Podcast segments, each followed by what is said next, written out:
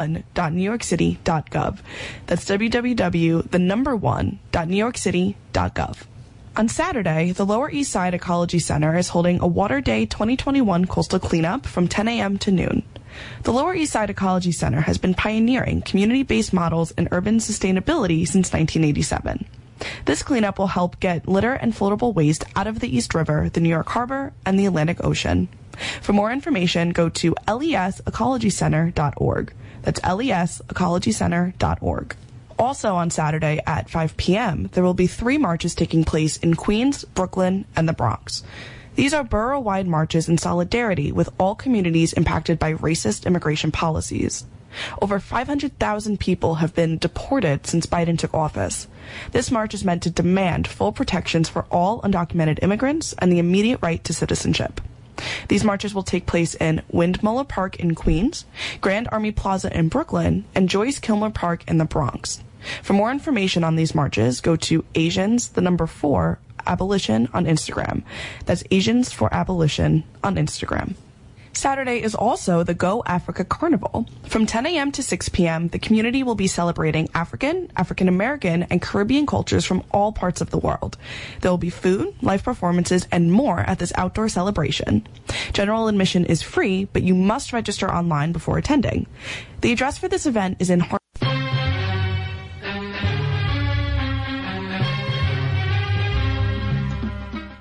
Good evening.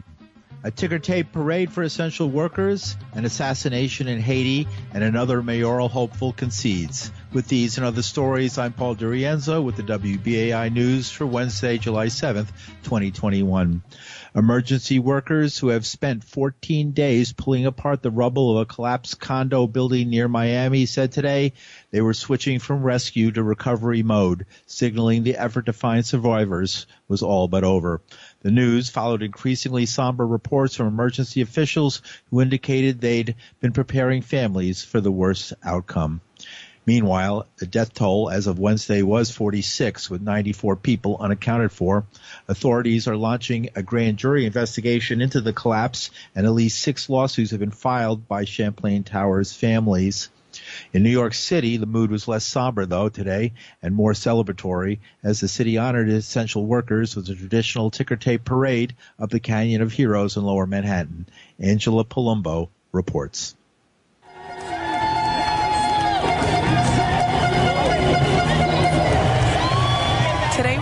City's Hometown Heroes Ticker Tape Parade.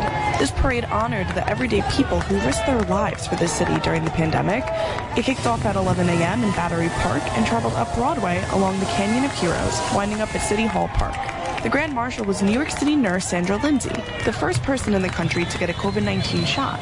New York State Attorney General Letitia James says it's a great day. I see the light at the end of the tunnel.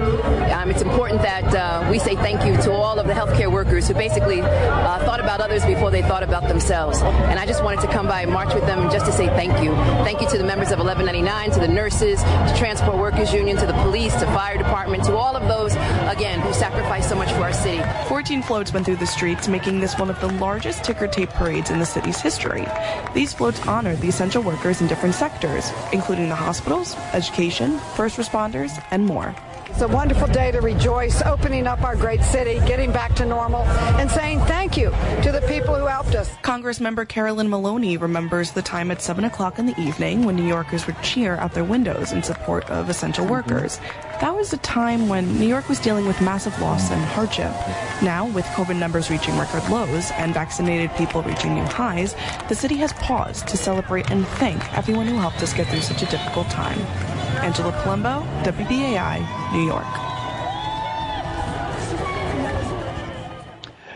Thanks, Angela. And in more national news, former President Trump filed suit against Facebook, Google, and Twitter today, accusing them of censoring his speech on their platforms at an event at his golf club in Bedminster, New Jersey. Today, in conjunction with the America First Policy Institute, I'm filing as the lead class representative a major class action lawsuit against the big tech giants, including Facebook, Google, and Twitter, as well as their CEOs, Mark Zuckerberg, Sundar Pichai, and Jack Dorsey. three real nice guys. We're asking the U.S. District Court for the Southern District of Florida to order an immediate halt to social media companies' illegal, shameful censorship of the American people, and that's exactly what they are doing. We're demanding an end to the shadow banning, a stop to the silencing, and a stop to the blacklisting, banishing, and canceling that you know so well. Our case will prove this censorship is unlawful, it's unconstitutional, and it's completely un American. We Trump has been suspended from the platform since January when his followers violently stormed the Capitol building trying to block Congress from certifying Joe Biden's presidential win. The company cited concerns that Trump would incite further violence and have kept him locked out. All three declined comment today. Social media platforms are allowed to moderate their services by removing posts that, for instance, are obscene or violate the service's own standards, so long as they're acting in good faith. The law also generally exempts internet companies from liability for material that users post. And a squad of gunmen assassinated Haitian President Jovenel Moise and wounded his wife today in an overnight raid on their home inflicting more chaos on the Caribbean country that was already enduring gang violence, soaring inflation, and protests of its increasingly authoritarian rule. Interim President Minister Claude Joseph, who confirmed the killing, said the police and military were in control of security in Haiti. Joseph called for an international investigation into the assassination. He said that elections scheduled for later this year should be held. Kim Ives is a journalist and an editor at the weekly newspaper Haiti Liberté. He agrees the assault was apparently the result of foreign attackers. The gangs and the killing of uh, Jovenel appear not to be connected. It was uh, apparently foreigners, uh, very well funded. They had nine new Nissan Patrol pickup trucks. Uh, they knew the layout of the president's house. They had inside information clearly. So this was a well funded operation, probably backed by some country or a very large mafia of some sort. I think uh, right now the opposition has been pressing to make a transitional government. The head of the UN office there, Helen La Lime, who is a longtime career State Department officer, has been somewhat sympathetic to and on the fence from what my sources tell me. So I think now that uh, Jovenel is gone uh, and there's no clear successor, he just announced a new prime minister on Monday, Dr. Ariel Henry. So I imagine now the U.S., which holds a predominant weight in Haiti, will uh, try to bring about some kind of transitional government. The streets, though, are going to be very hot. There are armed neighborhood organizations uh, formed in an organization called the Revolutionary Forces of the G9 family and allies, which have called for a revolution against the system in Haiti. And by that they mean the entire system, including all the power that the bourgeoisie of Haiti wields. And they want to see a change in the life of the uh, Haitian people who uh, live, uh, for the most part, in dire poverty and uh, misery. That's Kim Ives. He's the uh, editor at the weekly newspaper Haiti Liberté. But activist Dahoud Andre of the organization Komokoda says Jovenel Moise was a dictator and the assassins are still unknown, but he believes it may be related to the gangs that operated in Moise's political circle. Well, we heard that there was an attack on Jovenel Moise's house in Palais 5. That's the neighborhood in the upper areas of uh, Port-au-Prince, outside Port-au-Prince, and uh, a commando entered his property, disarmed his security, and inside the house he was assassinated. A lot of gunshots, we understand. His wife was also shot.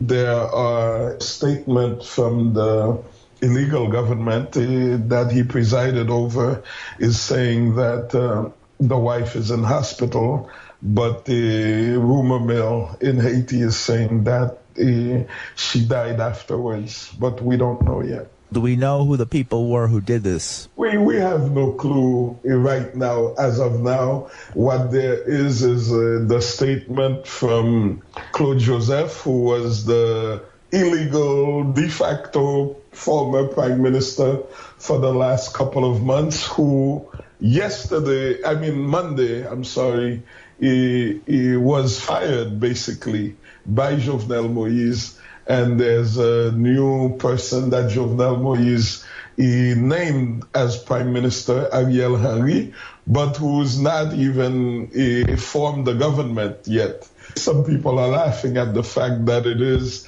Claude Joseph and not Ariella uh, Henry speaking on behalf of the government of Haiti. But in the statement from Claude Joseph, he's saying that some of the people were foreigners speaking Spanish. But this is from the government, but this is a government of crooks, of liars we're following as well as everyone else.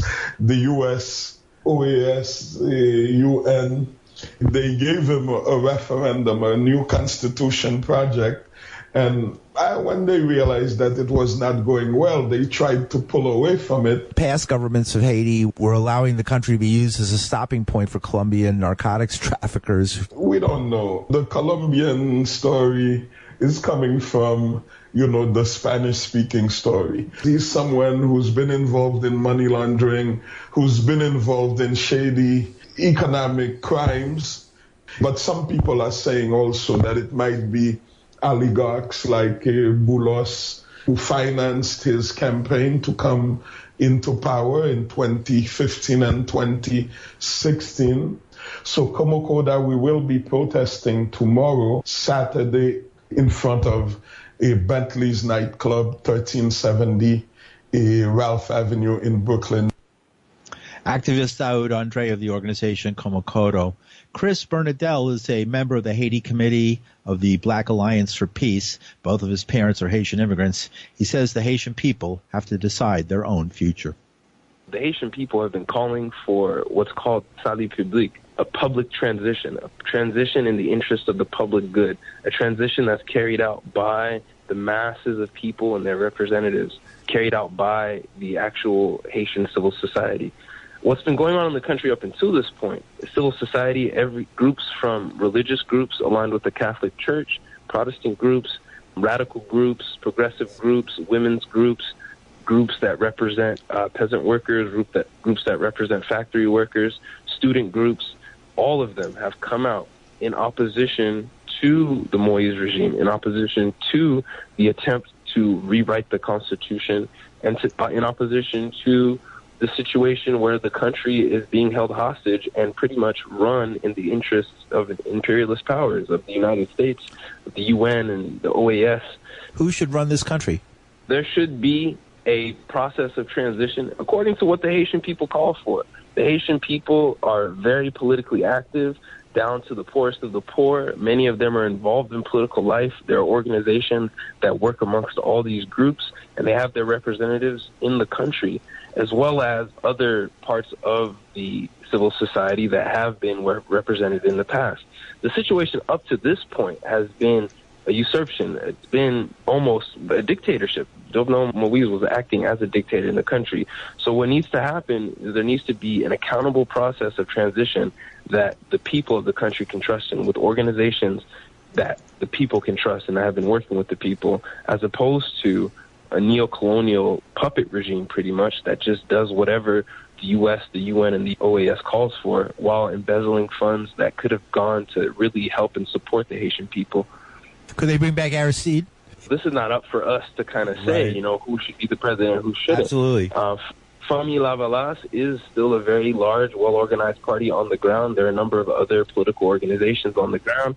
And these organizations in this moment of crisis, they are meeting up right now. There are groups meeting up right now. Political activists, people on the ground are trying their best to meet up and organize. One of the big roadblocks, though, to further organization and further involvement by the people has been this situation of insecurity in the country, has been the kidnapping situation, the gang violence situation that has plagued the country for a mm-hmm. while. Chris Bernadelle is a member of the Haiti Committee of the Black Alliance for Peace. Meanwhile, the normally bustling streets of the capital, Port-au-Prince, were empty today. Sporadic gunshots were heard in the distance. Public transportation was scarce, and some people searched for businesses that were open for food and water. Moise's wife Martine was in stable but critical condition and was being moved to Miami for treatment.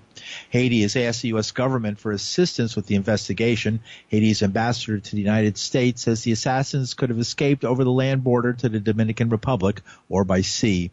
Moise has faced large protests in recent months that turned violent as opposition leaders and their supporters rejected his plans to hold a constitutional referendum with proposals that could strengthen the presidency.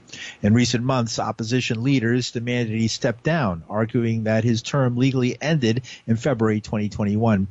He maintained his term began when he took office in early 2017, following a chaotic election that forced the appointment of a provisional president to serve during a year-long gap.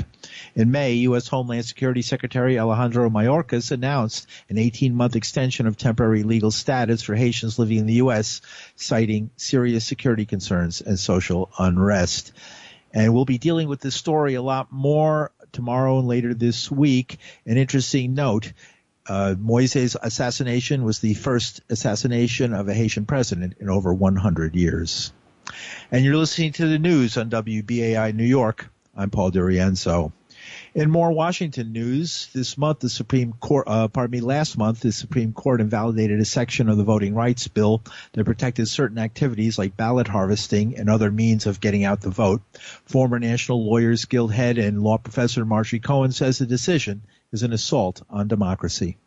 Well, in 2013, the Supreme Court gutted Section 5 of the Voting Rights Act, which um, required that states that want to change their voting laws have to get, if they had a history of discrimination, they had to get pre-clearance from the Department of Justice. Well, they deep sixed that, and Roberts wrote the decision and said, don't worry, we still have Section 2 of the Voting Rights Act. Well, they have just eviscerated Section 2, and uh, made it much easier to uphold voter suppression laws in the future. And so this is a very, very alarming decision. And it was six to three, the six right wingers upholding voter suppression, the three liberals opposing it. How might that play out? Let's say coming up, there's a major Senate election in the fall in Georgia. Georgia has that law that, among other things, uh, criminalizes giving food and water to people waiting in line. I don't know that that would be upheld because one of the things they did in uh, in this decision was to say that they're going to look back to 1982 when the Voting Rights Act Section 2 was amended uh, and, and uh, you know, kind of use that as a guidepost. And at that time, in-person voting was really the prevailing type of voting. There was very, very little mail-in ballots. So the Supreme Court might be uh, more hesitant to uphold voter suppression laws that burden in-person voting. Um, you know, things like voter ID laws, uh, extending registration time, early voting, etc., whereas they would be more likely to strike down restrictions on mail balloting. But they also said that there,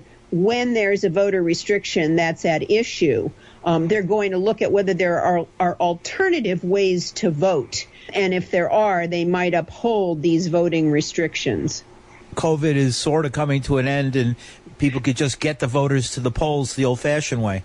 Well, that's the hope, but a lot of people can't get to the polls. Uh, they don't have cars. One of the uh, two provisions at issue in this case was ballot harvesting, um, where people collect ballots from people and take them to the polls, and that particularly impacts Native Americans in Arizona, who many of them don't have cars, many of them live miles from post offices or mailboxes. Um, so that, uh, yes, COVID is coming to an end and may make in-person voting more attractive, but a lot of people rely on mail ballots because they have problems getting to the polls anyway. So I'm not hopeful um, about what's going to happen now. I think that we need to look at this federal legislation that's pending the For the People Act and the John Lewis Voting Rights Advancement Act, which would help a lot. But of course, Congress is uh, pretty much frozen thanks to the Republicans and the Blue Dog Democrats. So I don't know. There's another possibility too, of course, and that is expanding the number of justices on the Supreme Court from nine to say 13. There's legislation pending now to do that, which would dilute the uh, overwhelming imbalance caused by these six right wingers on the court now. Again, I don't think that's likely to pass. What's next?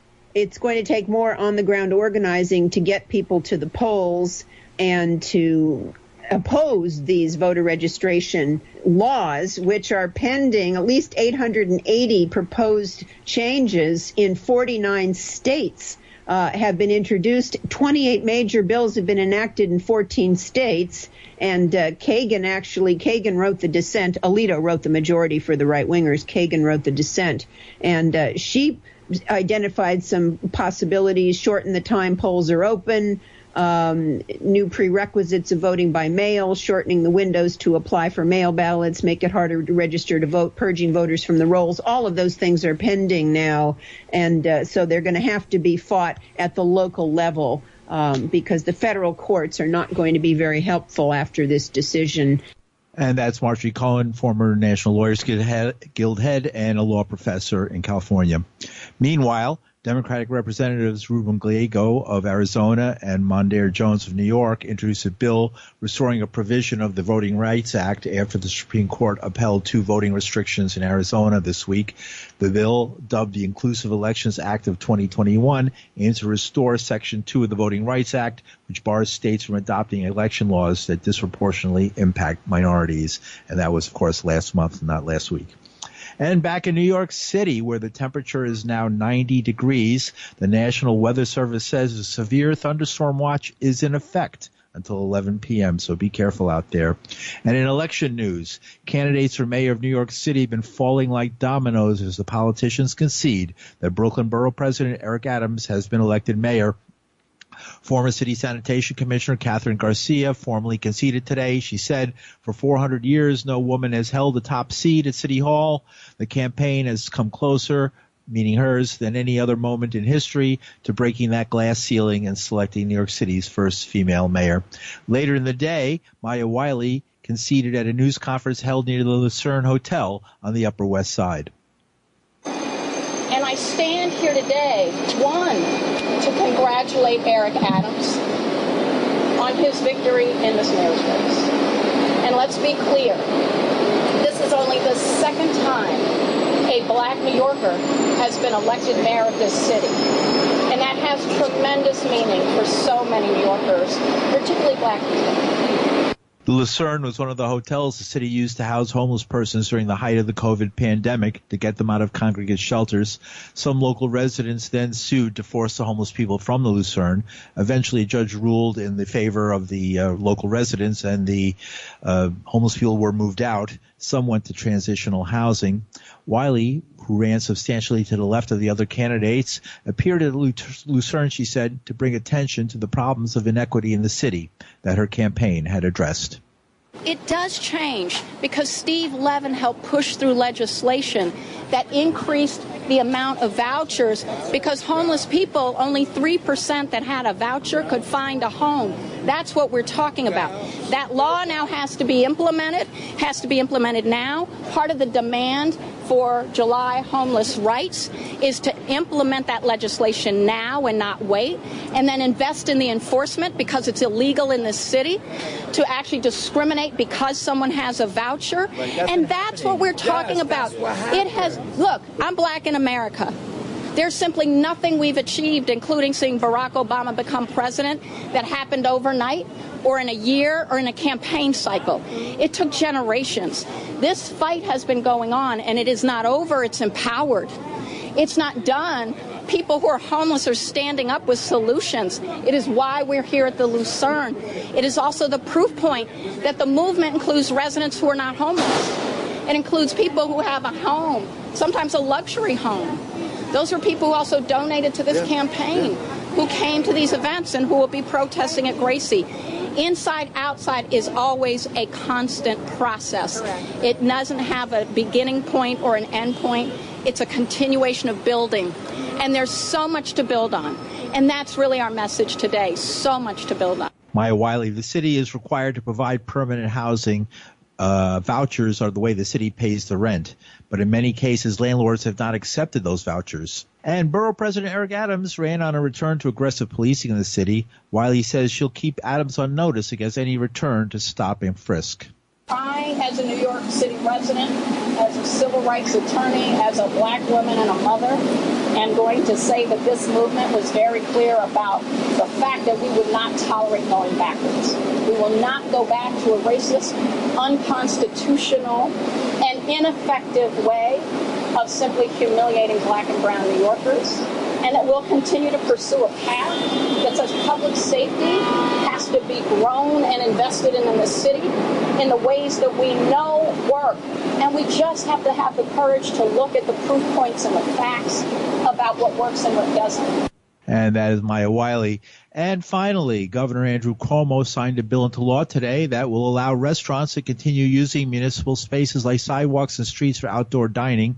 Businesses were given permission by executive order to use the space last spring when COVID-19 capacity restrictions limited their room indoors. The new law allows restaurants to continue using these public spaces for another year as they recover from the economic devastation brought by the pandemic. Restaurant usage of outdoor public space must meet all federal, state, and local laws, rules, and guidance, the governor said. They must also have a temporary use permit from the municipality. New applicants will need to provide community notification in a manner consistent with state alcoholic beverage control law.